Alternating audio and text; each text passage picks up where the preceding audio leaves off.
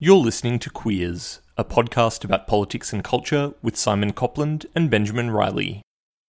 Uh, wait, do, how do we usually do this? Uh, I don't know. We we sort of we could just say you could just say no. Let's get back to the, to to the topic at hand or something if you want. I, I originally I had myself doing the admin thing, so I had the the names the other way around, but now it's been screwed up. Um, blah, blah, blah, blah. Uh, so now back to sex. Uh, so no way, I don't like that. That doesn't work. Um,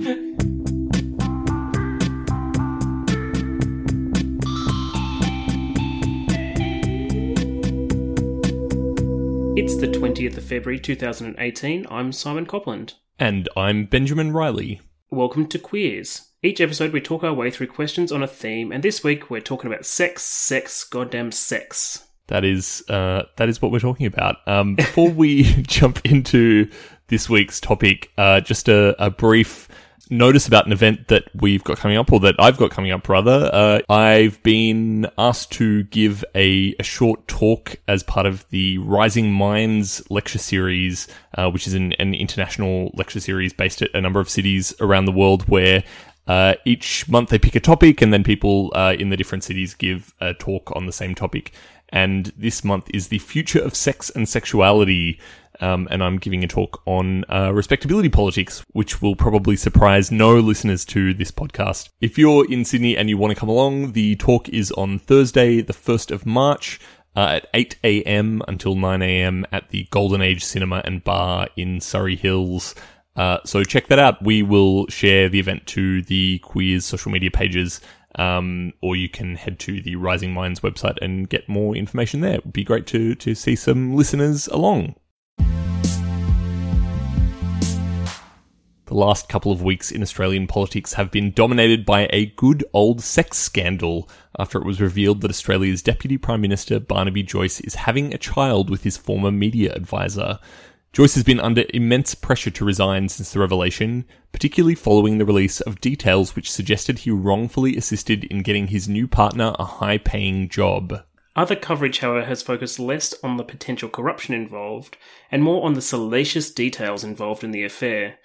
Uh, this has led uh, to a response from the Prime Minister Malcolm Turnbull, who announced a ban on ministers having sex with their staffers. In his announcement, Turnbull lamented the pain Joyce had caused his family, saying his actions were a shocking error of judgment.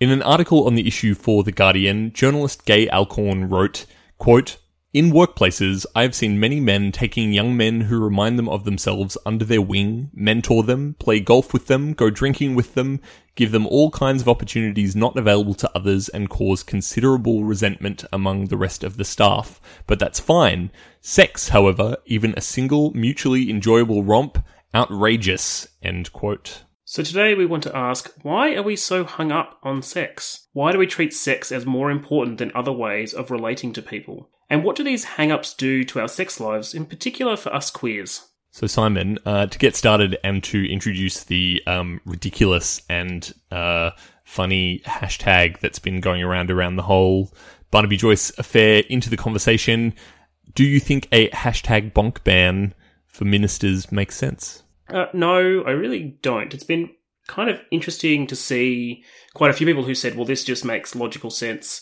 You know, employers should not be having sex with their employees. Uh, and, you know, this is just a logical outcome from this, what's happened here.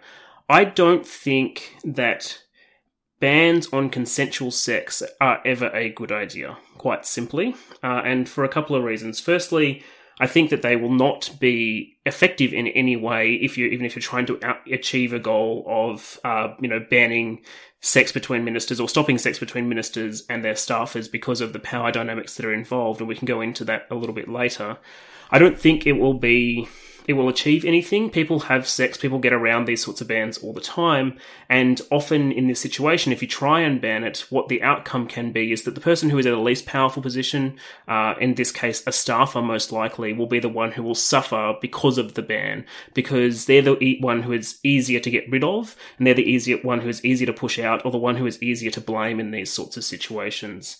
So, which is which is not to say that that's that's ha- isn't happening and and wouldn't be happening under the existing rules, but yeah, I think you're right. Yeah, I think it just sort of makes it. I think I think I think the situation what it, what it does is it means that uh, if a minister have se- has sex with a staffer, for example, and it's been banned, and therefore the minister's career is under threat because of that sexual activity, they're more likely to try and find ways to silence that staffer, uh, and they will have more power to do that than a staffer will to to sort of to speak back or to push back against a minister who is doing that. Or you might find situations where other ministers or other people in high powerful positions find out what's going on and to protect the minister do things to push out the staff or the person who is in a lower position. And and it has been very clearly that is more likely to be a woman in these situations than it is to be a man. Um, I would I would argue in that it's more likely that a, a woman is going to be the person who will suffer under these sorts of situations. I think the the second reason I think the bonk ban is sort of a bad idea is that uh, when it comes to these situations, it also what will occur is that you'll have uh, a, media, the media in particular, who will end up playing sort of the police of um, of of affairs of ministers having affairs, and they'll be the one. And you've got a situation where now, because it's been uh, sort of because policing sex between ministers and staffers has been legitimised, you're going to s- see the potential situation where uh, newspapers such as the, the Herald Sun or the Daily Telegraph can sort of snoop around, to find out who is having sex, and publish front page news stories like the first, the, the, the one that was the first news story that sort of broke this affair, which was a photo of uh, Barnaby Joyce's uh, former media, media advisor Vikki Campion in the street, pregnant uh, and it was that became the sort of front page story. And again, that is the kind of thing that will likely impact people in, in less powerful positions and will impact uh, people like Vikki Campion, who in reality has done nothing wrong here, uh, has just and is pregnant is a pregnant woman who doesn't deserve to be on the front page of a newspaper. And when you ban sexual activities in these kind of ways, it gives license to people to police sexual activity that is consensual sexual activity. And I just don't think that can ever be a good outcome for our society. Sure. Yeah. I mean, I agree. Essentially, I think those are those are uh, pretty much the arguments that I think it was Katharine Murphy made in a pretty good um, analysis yeah, piece yeah. for for the Guardian. So it'd be worth kind of linking to to that and to Gay Alcorn's piece as well. Yeah, I mean, I don't know. I don't have all that much to add. I think a, a lot of the kind of left wing uh, political pundits have have condemned this move in pretty much all the ways that I would agree with it. You know that it's kind of regressive uh, social politics masquerading as um, quote unquote feminism, which is which is part of how it's been framed by the prime minister in in making the ban, um, which you know seems seems a bit silly. I think like broadly you can link this to any sort of criminal moves to criminalize things. Not that this is a, a, a criminal thing, but um, in that yeah, when you ban things, particularly things uh, to do with sex doesn't stop the things from happening. It just kind of creates harms associated with those things that that maybe weren't there before or weren't as intense before. Yeah, and I think I mean I think what's really interesting is you pointing out the uh, the sort of using feminism as an argument to back this up because I have seen. I guess maybe not in terms of the uh, the bonk ban itself, but I have seen f- some feminists use not the corruption elements, but the affair elements to attack um, Barnaby Joyce in particular. And uh, one example of that was an article from Clementine Ford, uh, which was titled something along the lines of uh, Barnaby Joyce does not understand marriage, that really sort of attacked his character for having an affair and for the way he treated uh, his family in doing this. It made judgments about the relationship he, has, he had with Vikki Campion, saying something like uh, a 50 year old man having sex with a 30 year old woman is not love, it's, um, it's a midlife crisis And it's really, for me, been disappointing to see sort of some, not all, but some social progressives uh, use this affair to sort of attack uh, the, the, the, the sexual choices, I guess, of Joyce and his partner, and to attack that relationship without actually knowing very much about it. And I think that is where I've seen some disappointing stuff from from my perspective. That actually has been some left wing moralizing about about this affair and, and, and using it as a way to sort of cast aspersions on Joyce's character. Now, I'm not a big fan of Joyce, and I think he's, you know, got some dodgy character, but I think that I'm not a big fan of using his sexual activity as a way to cast aspersions on his character either. Sure. I mean, I think it's kind of tricky in, I mean, ugh, it's such a gross, the whole thing is gross, and it's such a. yeah, of, I mean, it really is. In some ways, that we're doing a podcast episode about this, but we're you know we're we're using it to we're using it to to to kind of discuss some broader issues. Yeah, I hope, absolutely. but um, to kind of wade through the muck in the beginning, it's not something I think anyone really um anyone with with any uh, taste, to use a very loaded term, really wants to be um, discussing in great detail, and yet we we all are. I think the the sort of added complication with all of this is the uh, I think fair commentary about the fact that uh, Joyce was a big opponent of uh, marriage equality when when the the postal survey was going on last year. He was very much uh, against legalizing marriage equality and uh, like I don't know, it's it's it's kind of fair. I think on one level to go, you're making particular kinds of families and particular kinds of relationships more important, like more. You're saying that they have inherently more value than others, and then you're, you know, kind of doing this in your own personal life. I think it's very, very difficult in practice to to to say those sorts of things without it kind of again just looking like sex panic essentially Yeah, yeah, yeah, and and I, you know, the way I've been thinking about that because I, I agree, and it was kind of my first reaction as well to to to this is like, well, like, look, you know, we've got to point out the hypocrisy that's going on here. I think what I would like to see more of is sort of using this potential if you're going to if you're going to have that argument to be using this as a way to discuss the role that sort of conservative family values continue to play in parties like the Nationals and and the Liberals and the Coalition and the Labor Party to an extent, uh, and say, well, you know, you know, sort of make arguments about how those sorts of absolute family values are not something that you can enshrine in law in the way that they want to do, because look, that you know, you can't even meet up to those standards. Rather than using it as a, as a way to sort of dive in deep into this affair and sort of attack Joyce again, but to sort of use an example about why those moral values are sort of not good for public policy in many ways. But you know, it's very tricky territory about how to how you do that and what that looks like. Well, maybe you know, let's get ourselves out of the depths of Barnaby Joyce's uh, affair. his- Where's his- Where's that sentence going to end, Simon? I don't know. Let's just, I just said let's get out of the depths of Barnaby Joyce's affair uh, and, and and think about some of the bigger questions. Maybe going back to Gay Alcorn's quote, which I think was a really uh, interesting one. Um, you know, let's start with the question about what is it about sexual relationships that are so important compared to non-sexual relationships, in the way that she's asked that question. Yeah, it's tricky. I think you know because I feel like there like there are some fundamental sort of questions here about like the role of sexual relationships in the workplace that are worth talking about and worth discussing. I think like my position on this, you know, should like should and, and I guess like, you know, the moral should is very different to the kind of like uh policy should or the Yep, yep. the kind of regulatory should, but um you know, should people be having sex with their staff members or direct reports? I mean, I think like it's fair to say that in an ideal world, no, because that clearly creates all sorts of complicated power dynamics in a workplace that are genuinely really difficult to navigate. I think in an in an ideal world, it's it's possible to navigate those things, but um, but you know, it almost never kind of happens smoothly and easily. And so I think it is kind of worth avoiding those things. I think asking people to disclose those sorts of things is also potentially not a bad thing in, Yep, in yep. particular circumstances. But, you know, to go back to that, the question about like what happens when you, when you ban things, um, banning it doesn't make sense because obviously, you know, people fuck and that happens and you sort of can't really avoid that. And, and you don't, when it does happen, you want to be able to kind of deal with that in the most constructive way possible.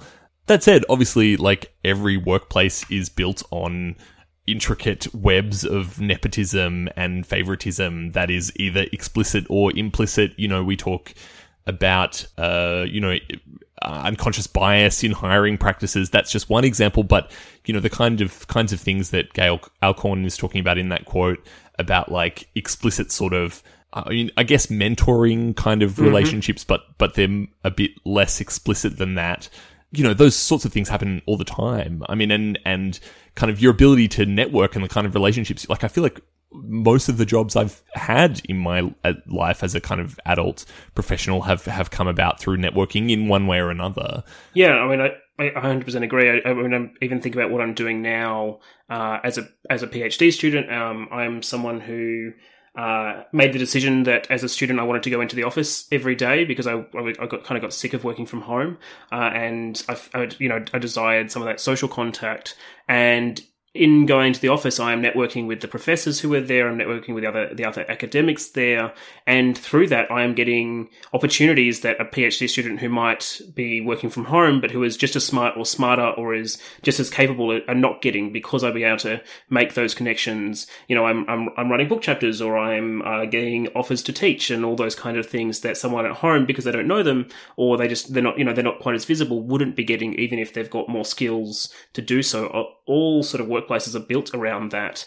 Um, but what's interesting is that I don't have to disclose those potential friendships with the head of school compared to if I was to be having sex with one of the professors, for example, and then I think that disclosure would have to be made.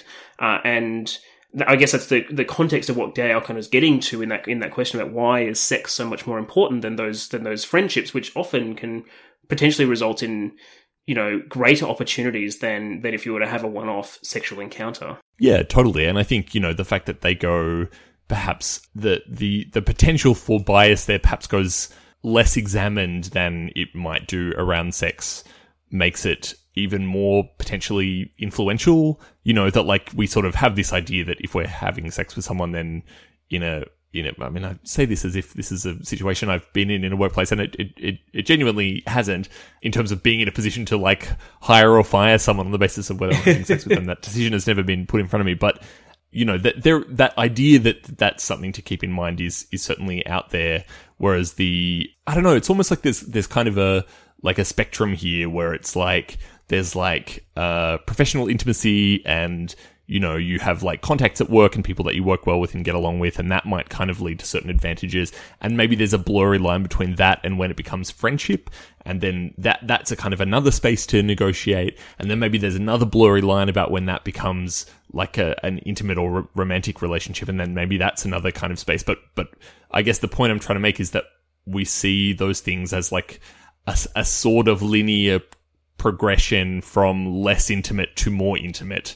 That, mm-hmm. and that sex is somehow like the the the pinnacle of ways that we can be uh, intimate with another person, the ways that we can relate to another person, and and I and I suppose representative of like I don't know the like an end point, and I, and I should say I guess like the end point I guess would be like sex within the context of a romantic relationship is kind of the logical end point of like what intimacy between two people can look like.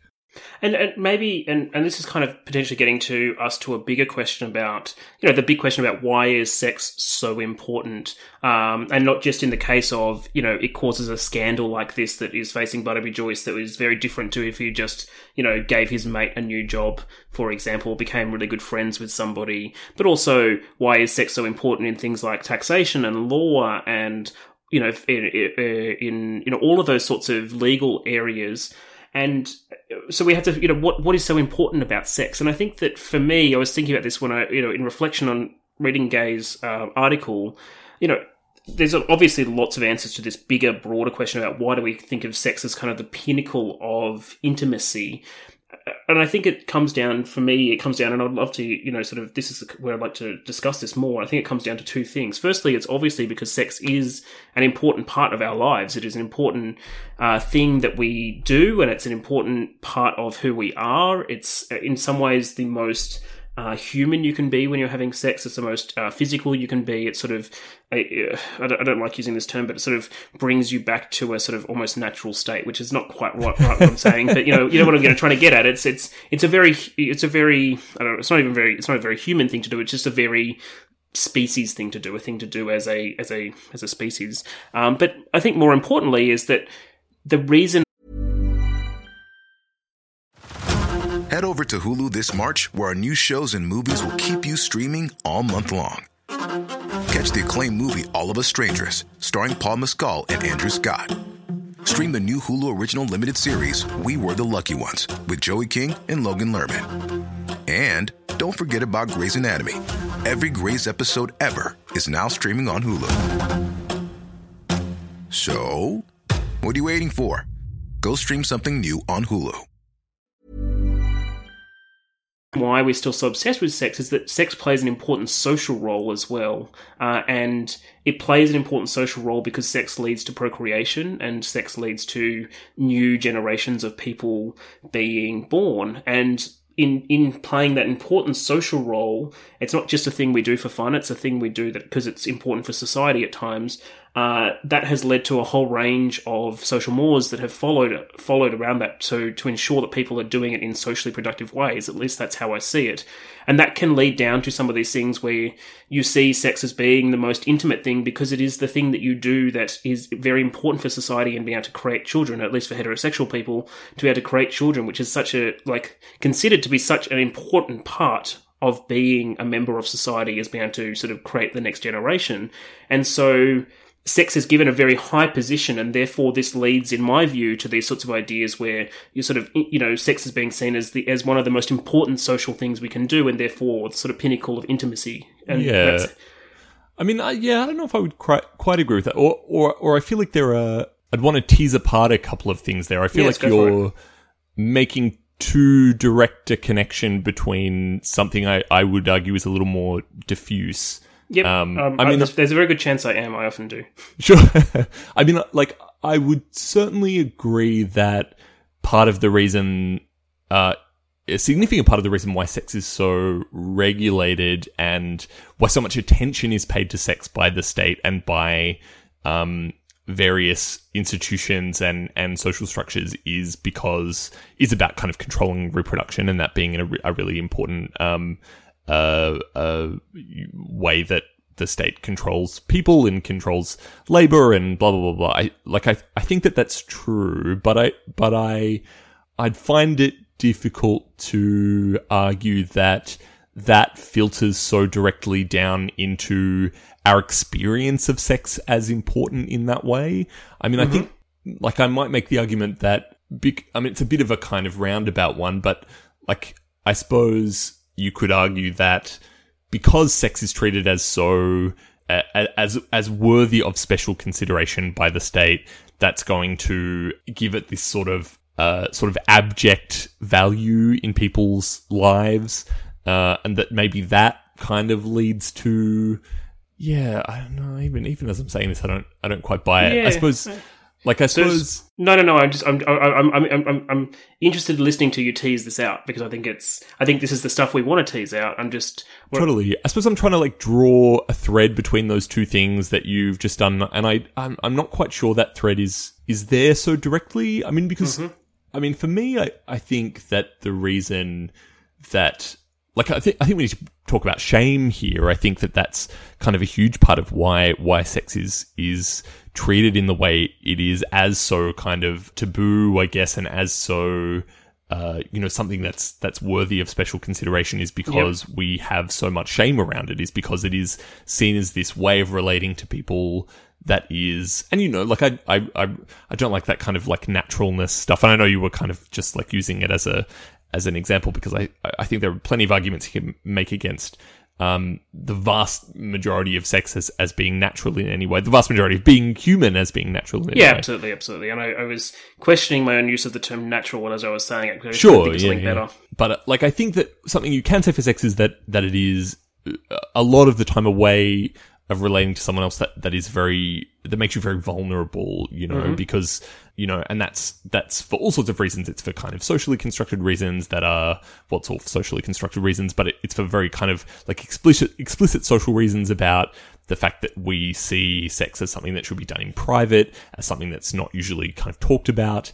Um, it's also very intensely related to usually kind of physical desire, um, and that's seen as something that's that's quite shameful and something that is somehow separate from our intellectual selves. Although you and I have talked um, on this podcast uh, about, about you know kind of questioning questioning that notion, and so I think that those are the sorts of reasons I would I would say that that there is this kind of like heightened I don't even know quite the best way to put it, but this like sort of focus on sex, and that I can see how that is on a macro level informed by uh, the impetus from the state to police it. But I suppose I see those things almost as like two sort of layers that have a relationship to each other, but it's not necessarily one of direct causality. It's more, yeah, it's a little it's a little more diffuse than that. I don't know if I'm making Yeah. any sense. No, no, you are making sense. I um, I think it's good that you bring that out. I guess maybe the way I've, I'm thinking about this in, in, in sort of my academic brain at the moment is almost seeing the difference between uh, and the material almost and the cultural. Uh, it, uh, which which what what I mean by that is sort of the stuff that I was talking about is sort of the the material or the reasons for our that sex is regulated for social sort of for, for our society. What what what it, why the state wants to uh, regulate it which is related to material the material needs of continuing an economy going on via through you know reproduction which creates a new class of people that can be, be working. And that's kind of the material reasons. And then there's the cultural stuff which is often the you know for me the you know the shame related stuff and the the discourse we have about sex and the uh the stuff about how we think about intimacy and and the and the role that plays in and has an impact on our sex life and the way we talk about sex in pub in the media and the way we talk about sex in TV and and and uh movies and all that kind of stuff. And I think that those things feed off each other quite a lot, uh, and maybe maybe that's what you're getting at. I'm not quite sure, but those things feed each, feed off each other. I think, from my perspective, I think that there is a strong core, there, is causation or the, you know historical causation between that sort of the social need to regulate sex and a lot of the cultural practices that we engage with, uh, but that has become more diffuse as as uh, you know is quite diffuse now, and you can't. And often those sort of cultural practices have become ingrained, even if they no longer have some sort of social need or some sort of need to prop up capitalism, for example. Uh, and and so in turn, they're sort of become inbuilt. That cultural practice becomes inbuilt within our psyche, and and I think that's very clear. For example, uh, in queer communities where you have uh, where sort of same sex relationships have been to an extent uh, de-shamed in a way. There's been a lot of progress around that, yet there's still a whole lot of internalized shame that exists within queer communities around our sexual practices uh, that often, in my perspective, relates from a starting point in which sex was regulated and, and from the state and queer sex was, and we were told that it was dirty and shameful and disgusting and that we had to stop it, etc. And that has created sort of a cultural history, a cultural memory that makes people still feel shameful about their sex and re- results in the regulation internally within queer communities of our own sexual practices. Uh, and that's, I mean, that's how I see those two things as being linked, I guess. Uh, sure. Yeah. I mean, I, I, I feel like you know that's sort of like how this is just a kind of example of how discourse operates over time. You know, in in history to to um, use that really vague term. I mean, I think when it comes to the the interesting thing for me when it comes to queerness. I mean, I don't, yeah, I don't know how I feel about that idea of like progress in the ways that like sex and shame shame is produced around sex in queer communities. I think like so what do you mean by progress? Oh, well, sorry, that was what you were saying before about you feel like we've made a lot more progress in queer communities. Did I misunderstand? Oh no, no. uh, Sorry, uh, maybe progress isn't the right word, but I mean that I think that there has been moves, I guess, to in terms of you know as homosexuality has become, I guess, more accepted in society in particular ways. Uh, I was trying to make the argument that you know some of our sexual practices is is, is considered less shameful, but that it, you know, or it might at least be said that it's considered, you know, that it's that it's no longer sh- it's it's no longer shamed in a way that it used to be, but that doesn't actually necessarily exist because of the sort of cultural practices that still, you know, the sort of the the ingrained shame that still exists within queer communities. Yeah, it's funny. I, I feel like maybe we were talking about this on another episode, or maybe I was just having a conversation with someone about this recently. That this is a, this is a kind of is very comparable to some conversations we've had about marriage, where I don't think it's so much that queers. It's almost like we, I guess, have more options for the ways that our like sex and relationships can look like, mm-hmm. but that comes out of being cut off from being a part of the main option that most people have. So it's kind of like to say that we have more options is like has to come with this big caveat that it's sort of like we have more options like in terms of perhaps um diversity, but but we also just don't have access to like to being kind of mainstream. I think what's also interesting for me about the potential for queers around conceptions of sex and relationships is that there has been work in queer communities. It doesn't it doesn't happen a lot anymore, but in during gay liberation, you know, there was like there was a huge amount of work done on kind of reimagining what sex can look like within communities and what sex can look like within relationships, and imagining kind of ways of sex being part of community and relatedness that's not just the domain of um not even not just the domain of kind of monogamous uh one like two people relationships but not even necessarily the domain of like romantic relationships at all, you know, or, or even like hookups, you know, that friends could be having sex and, and that be just like a kind of a part of friendship or, um, I don't know, within the spaces where you live or within, uh, I don't know, any sorts of spaces where you exist, that sex could be a part of that and that decoupling that from really intense feelings of, I don't know, particular kinds of meaning, I guess, was, uh, was an important project uh, as in some parts of gay liberation. And I think that's interesting because, in many ways, I think that, at least from my experiences, that is still true at a social level within gay communities, even if it's not spoken about at a political level. So I think that my experiences are that, uh, you know, in, in, in my going through gay male communities, that uh, that sex is often not given oh, it's still given a high value, but it's not got that same attachment that often I see in straight communities, where it's if you have sex, then it creates all these complications. You know that I, you know, there's there's good research to suggest that gay men, for example, are more likely to be in open relationships, are more likely to be having sex outside their relationship in a con- in a consenting way with their partner, and that that is less of a problem uh, than it is in often straight relationships. I uh, know of people and have been in situations where you know I have sex with a, a friend and it doesn't lead have to you know have to lead to that sort of big emotional investment that which way we think about it but that's that sort of cultural practice is occurring at the same time as I think our politics you know a lot of respectability politics is moving away from that sort of discourse and is trying to actually disown that discourse in many ways. And I mean have we talked about on the podcast the sort of reaction to the to the Victorian um, gay male survey that you dealt with a couple of years ago? Oh, I'm sure I'm sure we have yeah. But it was but basically I I was doing some some work uh, for an organization at the time that was uh, that that does a kind of annual is part of an annual survey into the sexual and relationship uh, practices among other things of of uh, gay men and men who have sex with men. And I did some kind of media around some interesting results from that including um, that a high proportion of gay men are in non-monogamous relationships. Uh, and uh, the organization was slammed by some marriage equality advocates who said, you know, how dare you kind of say these sorts of things about the gay community while we're trying to fight for gay marriage? You're undermining uh, this fight.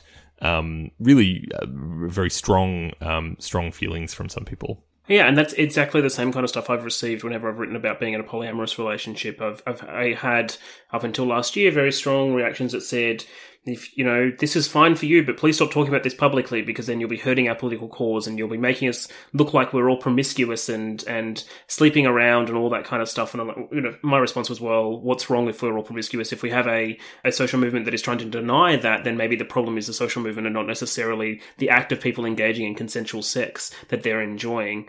Uh, but I think it, you know, it sort of highlighted maybe maybe it highlights going back to where we started with this conversation how a form of respectability politics has sort of bought into these concerns about sex in many ways and has sort of disbanded some of these potential opportunities of of thinking about other ways that we can have sex and that we can sort of de you know get rid of the idea that sex is has to be the ultimate form of intimate relationship even though it can also be the ultimate form of intimate relationship and that depends on who you're having sex with and uh, what the kind of sex that you're having is. Uh, but it doesn't always have to sort of be at that top level. You can only have sex with the person who you're in love with after you get married for example. Hmm.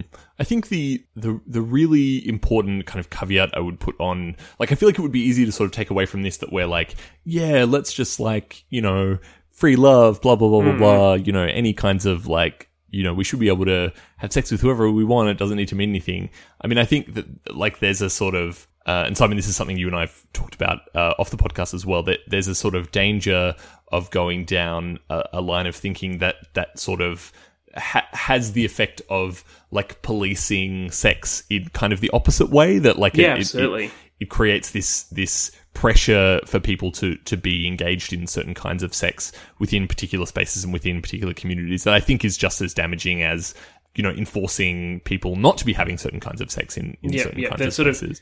you know, the discourse that says, you know, we're going to have free love and free sex, but if you want to be in a monogamous relationship, then what's wrong with you? Why aren't Totally, you just totally. enjoying sex? As that I that idea that like anyone who doesn't want to do everything uh, is is like just has hang-ups or is frigid or whatever, and is certain is an argument that has been used um, uh, against particularly uh, women in the in the context of uh, you know the sexual revolution of the the sixties and seventies um, quite a bit, and there's there's been some great kind of particularly radical feminist critique of of of that sort of stuff, and, and I I don't think queer and particularly gay male spaces always walk that line very well. Um, I think that there is kind of policing around. Well, in, I don't know. It's like this. It's like I, it's probably true of every community, but you know, we don't do nuance very well. Like it's either like it's either like don't be a slut or like don't be a prude. Yeah, Um, yeah. And and both of those positions are kind of shitty. Like I would like to think that we can just like encourage people to be able to have the sex lives that they want to have. Uh, Yes. If it's you know consensual and you're not hurting anyone unless you want to be hurt and so on and so forth. consensually being hurt is okay if you're an adult to do that.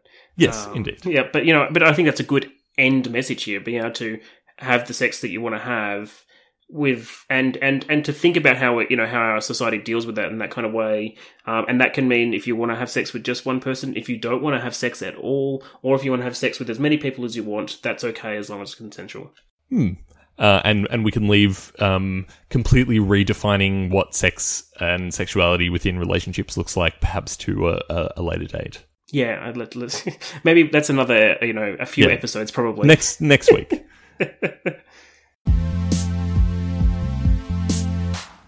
If you would like to send us a question or a comment about any of our episodes or any sort of queer related issue that uh, you've been thinking about, you can do so at queerspodcast at gmail.com. So even if you genuinely have an idea for how we can revolutionize queer sex and relationships, we would like to hear it. You can also get in touch via Facebook or Twitter, where we are at Queers Podcast. We also have our personal social media accounts. I am on Twitter at Ben C. Riley. Simon is at Simon Copland, and he is also on Facebook at Simon Copland Writer. You can also find the podcast on our brand new website, queerspodcast.com. Please go and have a look at it. Uh, we're very proud of it. You can also subscribe to us on iTunes uh, and please leave a review and rating as it helps other people find us. And thank you, as always, to Earbuds. Uh, we are very happy to be part of the Earbuds net- podcast network, and you should go to Earbuds and check out the other podcasts that are on the network. Yeah, lots of great shows, and Earbuds have been just uh, since we've been a part of the network, really supportive of us um, through promoting and helping us out with uh, technical stuff here and there, and just gen- generally um, supporting us. So, so thank you very much. Some really great folks there. I'm really, really happy we joined. We managed to join up with them. Hmm, yeah, me too. Uh, finally, the best way we have to get new listeners is if you would tell a friend. If you have someone you know who might like to listen to our ramblings and our smut, uh, let them know, and they should sign up to the podcast as well. Sorry, for a second there, I think you said "and our smart," and then you finished the sentence. I was like, "That doesn't sound very smart," but you said "smart." smart. But you said smut. Smut Always assume I'm saying smart, Simon. yeah, fair enough, fair enough. Thank you as always for listening, and we will be back in a couple of weeks with a new episode.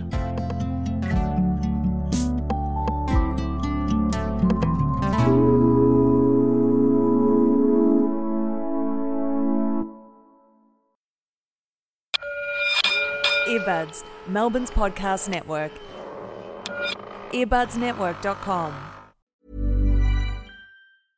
Spin your passion into a business with Shopify and break sales records with the world's best converting checkout. Let's hear that one more time.